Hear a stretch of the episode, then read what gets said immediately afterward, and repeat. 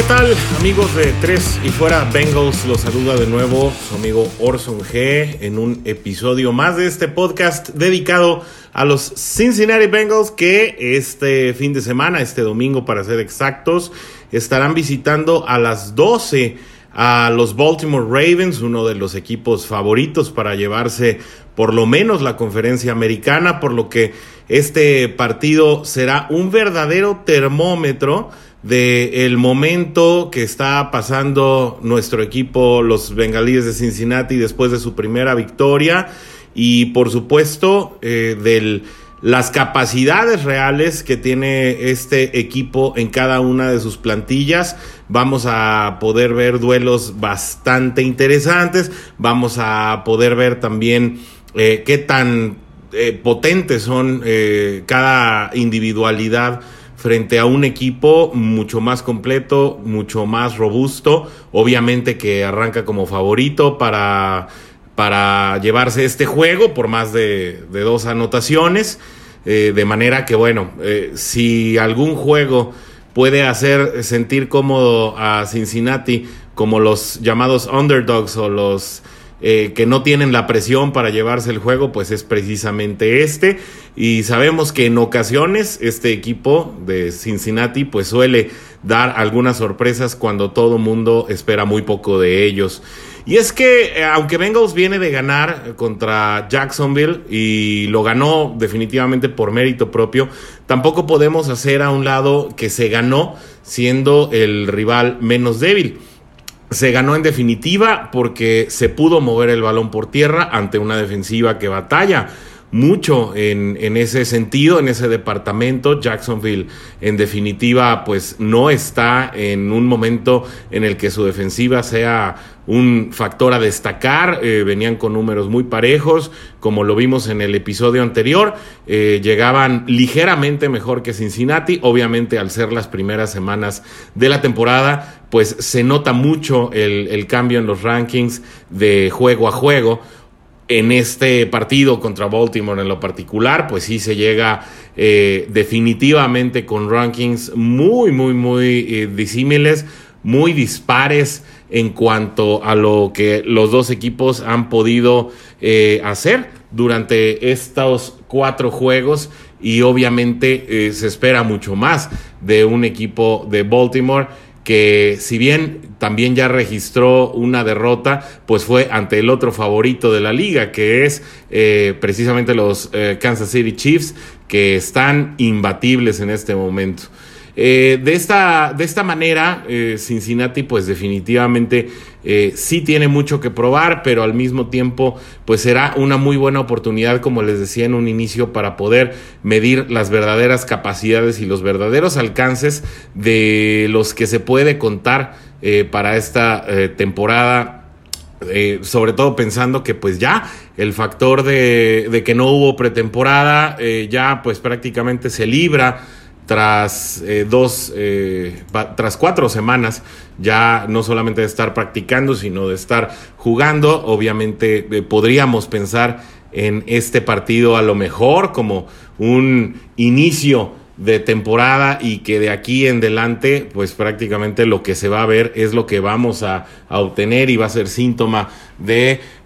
lo que se significará en el resto de la campaña. Y bueno, eh, obviamente eh, ver a Burrow mantener el partido interesante va a ser una de las eh, de los factores clave. En esto en este récord en el que Cincinnati ha perdido dos de sus encuentros y empatado uno podemos sí darle mucho mucho del mérito a Burrow a Joe Burrow el novato del que todo el mundo está hablando además muy bien porque si Cincinnati ha tenido aspiraciones eh, precisamente para poderse mantener cerca en estos partidos, que ninguno ha sido ganado por paliza ni por una diferencia abismal, pues es precisamente eh, que el novato ha podido mantener la ofensiva andando, acercando al equipo a las zonas rojas por lo menos, y si bien no en todos los juegos se ha tenido la fortuna de acabar todas las eh, ofensivas en anotación de seis, en touchdown, sí ha sido claro que por lo menos Burrow tiene las capacidades de meter a la ofensiva, por lo menos en la yarda 30, donde ya se aspira pues a tres puntos por ataque. De esta manera, eh, una diferencia eh, de 14 puntos como la que eh, los apostadores están más o menos presupuestando para este partido, pues hubiera significado a lo mejor en, los últimos años de Andy Dalton frente a los controles de Cincinnati, pues prácticamente un partido perdido, un partido en el que ya no se podrían tener muchas aspiraciones. No pareciera que, que sea esta la tónica que, que, va a permanecer con Burrow, por lo menos por lo que se ha mostrado en estas cuatro semanas. Así que si podemos ver al mariscal de campo eh, de Cincinnati mantener a la ofensiva, obviamente en, en un juego en el que la única manera para poder aspirar a ganar un partido pues es anotar más puntos que el rival. Eh, va a ser en específico el poder mantener por lo menos al equipo cerca y siendo Baltimore un equipo que anota también bastantes puntos, pues obviamente va a necesitar Cincinnati contrarrestar esa situación. En buenas noticias, en, en una situación que creo que eh, puede ser ligeramente esperanzadora para varios de los aficionados a Cincinnati. Gino Atkins ha practicado esta semana. Eh, ha estado eh, prácticamente presente en todos los días de entrenamiento en lo que le llaman limited o participación limitada. no ha estado en la participación completa ni ha estado en todos los snaps de contacto. Sin embargo, bueno, pues parece ser que si esta semana eh, pues Gino Atkins no tiene un panorama claro o no se, eh, simplemente no se presenta a jugar o no eh, tiene una pues la luz verde para poder saltar al campo de juego, pues en definitiva vamos a estar hablando de un jugador que pudo haber sido colocado en la lista de reserva desde la jornada 1 y que no tendría sentido que semana a semana dados pues bueno los médicos eh, y su extensa capacidad que existen en la NFL y obviamente en la plantilla de Cincinnati pues no habría razón para que por cinco semanas consecutivas un jugador que parecería estar sano una lesión que hasta ahora no se ha clarificado solamente se sabe que es entre el hombro y el pectoral pues no tenga eh, la opción de jugar, ya eh, empezaría a no solamente a levantar algunas alertas, sino algunas sospechas ante situaciones como las que sucedieron en su momento con Cordy Glenn el año pasado y también eh, con AJ Green, lo cual no termina de completar todavía o de convencer a muchos de los aficionados. Y precisamente hablando del dilema AJ Green, pues en definitiva muchos, eh, muchos aficionados no están contentos con el desempeño del receptor estrella. Eh, se empieza a pensar, y esto pues basado en una evidencia tal vez muy corta, eh, es decir, pues cuatro juegos no son definitivos para poder hablar ya de una realidad contundente, pero el hecho de que Green no esté logrando la separación contra los profundos y contra los esquineros rivales eh, que ha creado en otros años y que lo han llevado al estatus de superestrella, pues definitivamente eh, empieza también a crear algunas... Eh, expectativas y algunas especulaciones en cuanto a lo que puede ser la rotación de receptores, no solamente en este partido, sino en un futuro. Hay expertos quienes hablan ya de la posibilidad o la necesidad de este equipo de más bien buscar en, en la figura de AJ Green y lo que le queda de fama y de reputación, pues un trade para encontrar una, una mejor perspectiva, eh, sobre todo del lado derecho de la línea, que sigue siendo un problema, aunque eh, Alex Redmond sí resultó una sorpresa positiva. Insistimos contra un equipo que tampoco representaba una amenaza defensiva como lo fue el Saxonville de otras temporadas, pero eh, definitivamente AJ Green siendo el receptor eh, de mayor, eh, es decir, a partir o con un mínimo de 50 snaps eh, que ha logrado la menor separación, que, dicho sea de paso, quien ha logrado la mejor separación eh, conforme a su cobertura es Drew Sample, eh, el, el, ala cerrada que además tiene muy buenas estadísticas de bloqueo contra la carrera. Hay que seguir a este muchacho que desde que se le seleccionó el año pasado se hablaba de sus virtudes para poder bloquear contra la carrera, siendo un ala cerrada de más funciones de bloqueo o de apoyo a la línea. Sin embargo, el hecho de que esté creando esta separación con respecto a los defensivos, pues es también bien interesante y se está convirtiendo poco a poco en un blanco eh, no preferido, pero sí seleccionado por Joe Burrow y que también tiene manos seguras y que también logra yardas después del contacto, así que no hay que perderle la vista. Eh, sin embargo, lo de AJ Green y sobre todo pues ante T. Higgins logrando eh, resultados bastante, bastante positivos pues empieza a cobrar relevancia, porque además, eh, dentro de las alternativas de cambio, eh, pensando en, Morgan Stanley, en Norton Tate, incluso Alex Erickson, eh, pues comienza a lograr una rotación interesante. Burrow parece ser un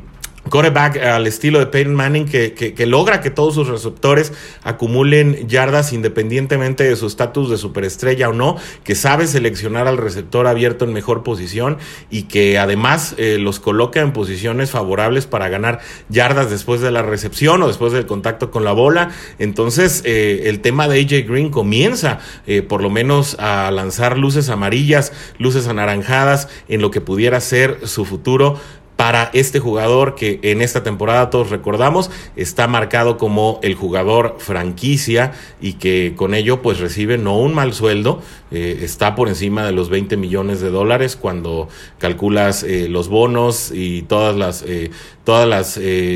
ingresos extras que tienen los jugadores por aparecer, por entrenar y bueno pues todas estas bonificaciones que van adicionales al salario base de contrato. otro receptor que se ha visto muy bien y que definitivamente está en contraste con AJ Green, eh, pues es Tyler Boyd, que en definitivamente va a ser eh, uno de los factores en que también tenemos que estar poniendo atención, porque si acaso eh, pudiéramos pensar en una debilidad defensiva en una escuadra de Baltimore, que si bien pues no es eh, de las primeras de la liga, prácticamente se sitúa eh, en la media tabla, o sea, tampoco es un, tema de desechar, porque insistimos, eh, habiendo jugado contra Kansas City, pues esta, esta estadística puede ser muy volátil, definitivamente ante ofensivas más débiles, como hasta ahora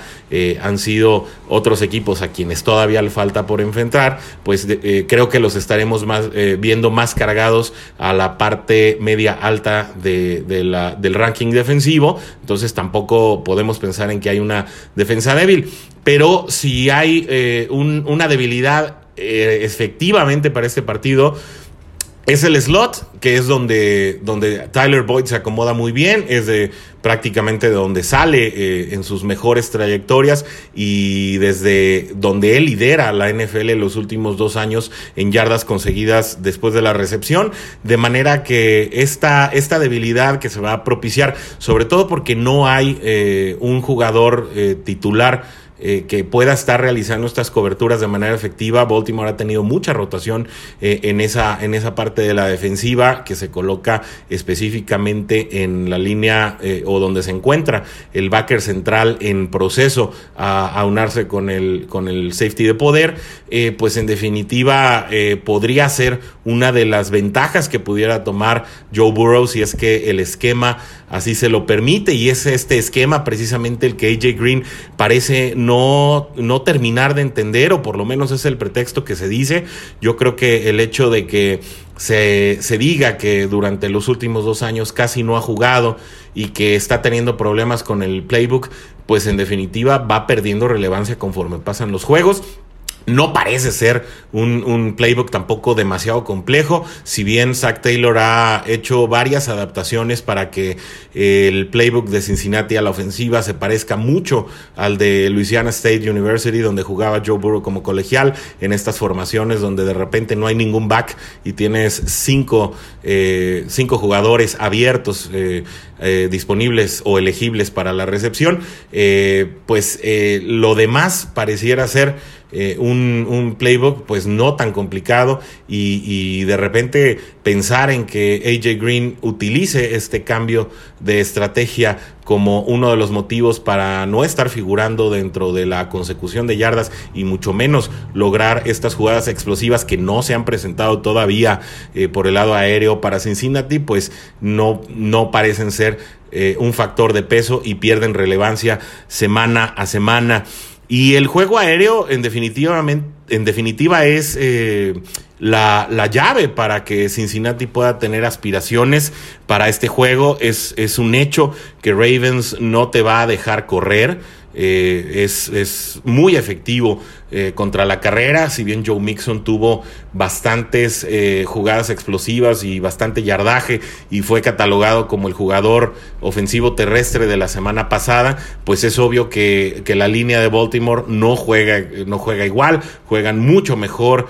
contra la carrera, saben cerrar bien los huecos y, y, en definitiva los linieros ofensivos de Cincinnati, que además no han sido o no se han caracterizado por ser tan efectivos para abrir huecos, eh, pues en definitiva van a tener un rival de mucha mayor altura.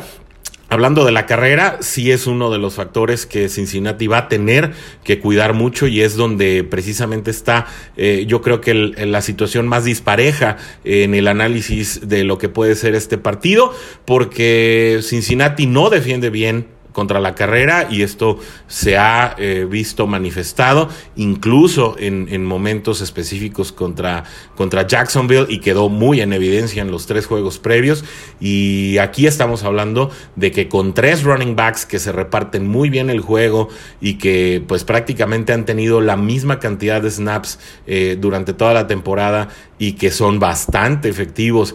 todos ellos contra las líneas eh, defensivas rivales. Es la, es la ofensiva de Baltimore la número 3 por tierra en toda la NFL. Eh, pues definitivamente vamos a tener que cuidar mucho, o Cincinnati va a tener que cuidar mucho ese aspecto si no se quiere ir quedando rezagado en el partido. Una de las partes buenas es que eh, no pasa muy bien Baltimore, prácticamente eh, y contrariamente a lo que era el Baltimore de hace, de hace 3, 4 años, que no corría absolutamente nada y que tenía mejores receptores, bueno, ahora el juego aéreo de Baltimore prácticamente eh, solamente hay un equipo que, que, tiene menos ataque o un ataque peor que el de Baltimore por aire.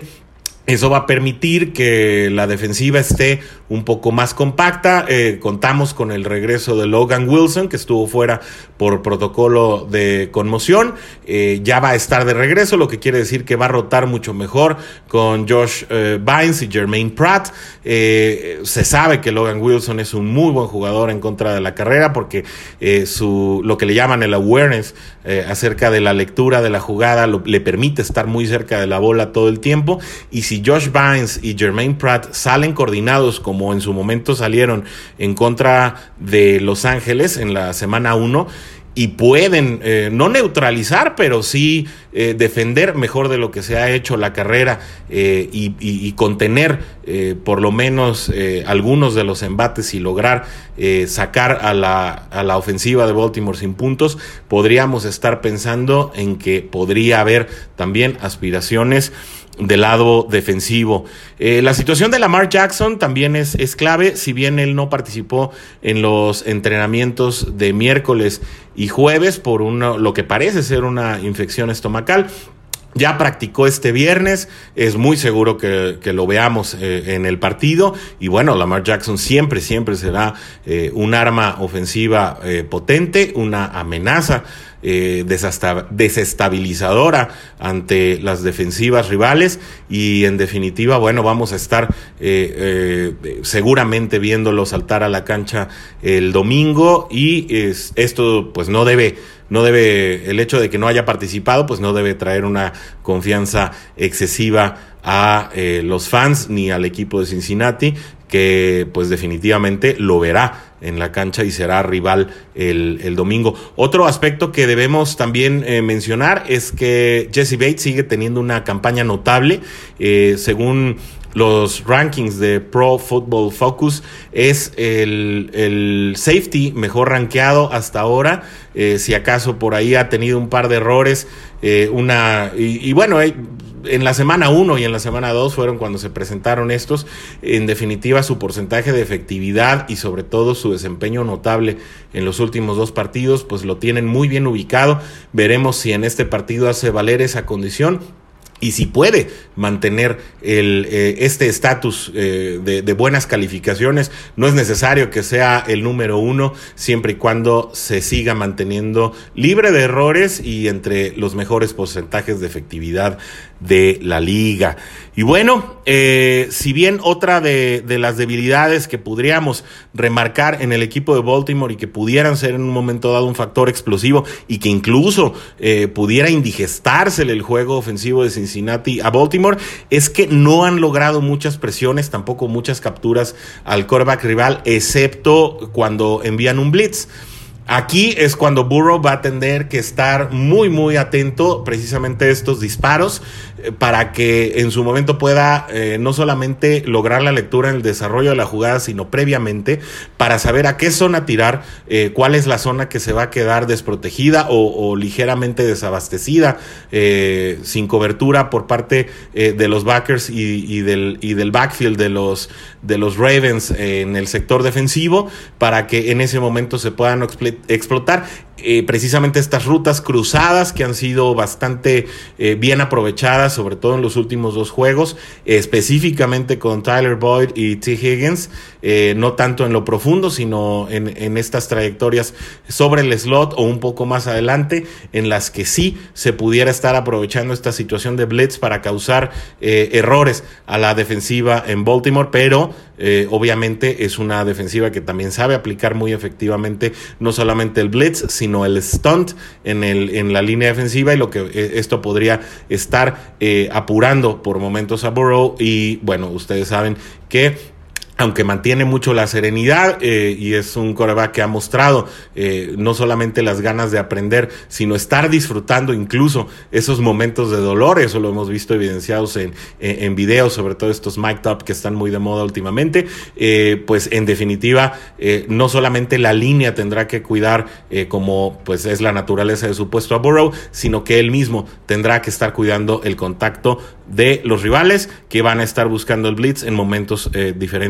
del partido. Bueno, y hasta aquí llegamos con el análisis. Como siempre, nos da mucho gusto saludarles. Esperamos que estemos hablando pronto de un resultado positivo o por lo menos si no se llega a ganar, porque bueno, definitivamente es un partido difícil de los que están en el presupuesto para perder eh, y obviamente todos queremos ver ganar a este equipo de los Cincinnati Bengals. Por lo menos nos va a dejar luz del verdadero potencial de este equipo de cara al resto de la campaña.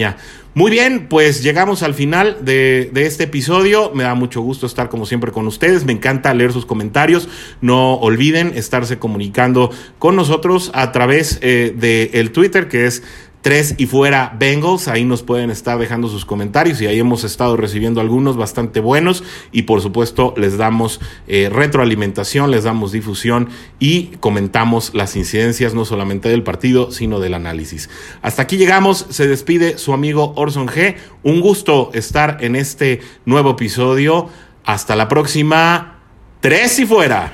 Hola, soy Rudy Jacinto, creador de Tres y Fuera. Si te gustó el programa de hoy, suscríbete a este y otros podcasts de la familia Tres y Fuera. Tres y Fuera NFL, Tres y Fuera Fútbol, Tres y Fuera de tu equipo favorito y claro, el canal de Tres y Fuera YouTube con videos todos los días. Porque si tu equipo existe, Tres y Fuera lo cubre.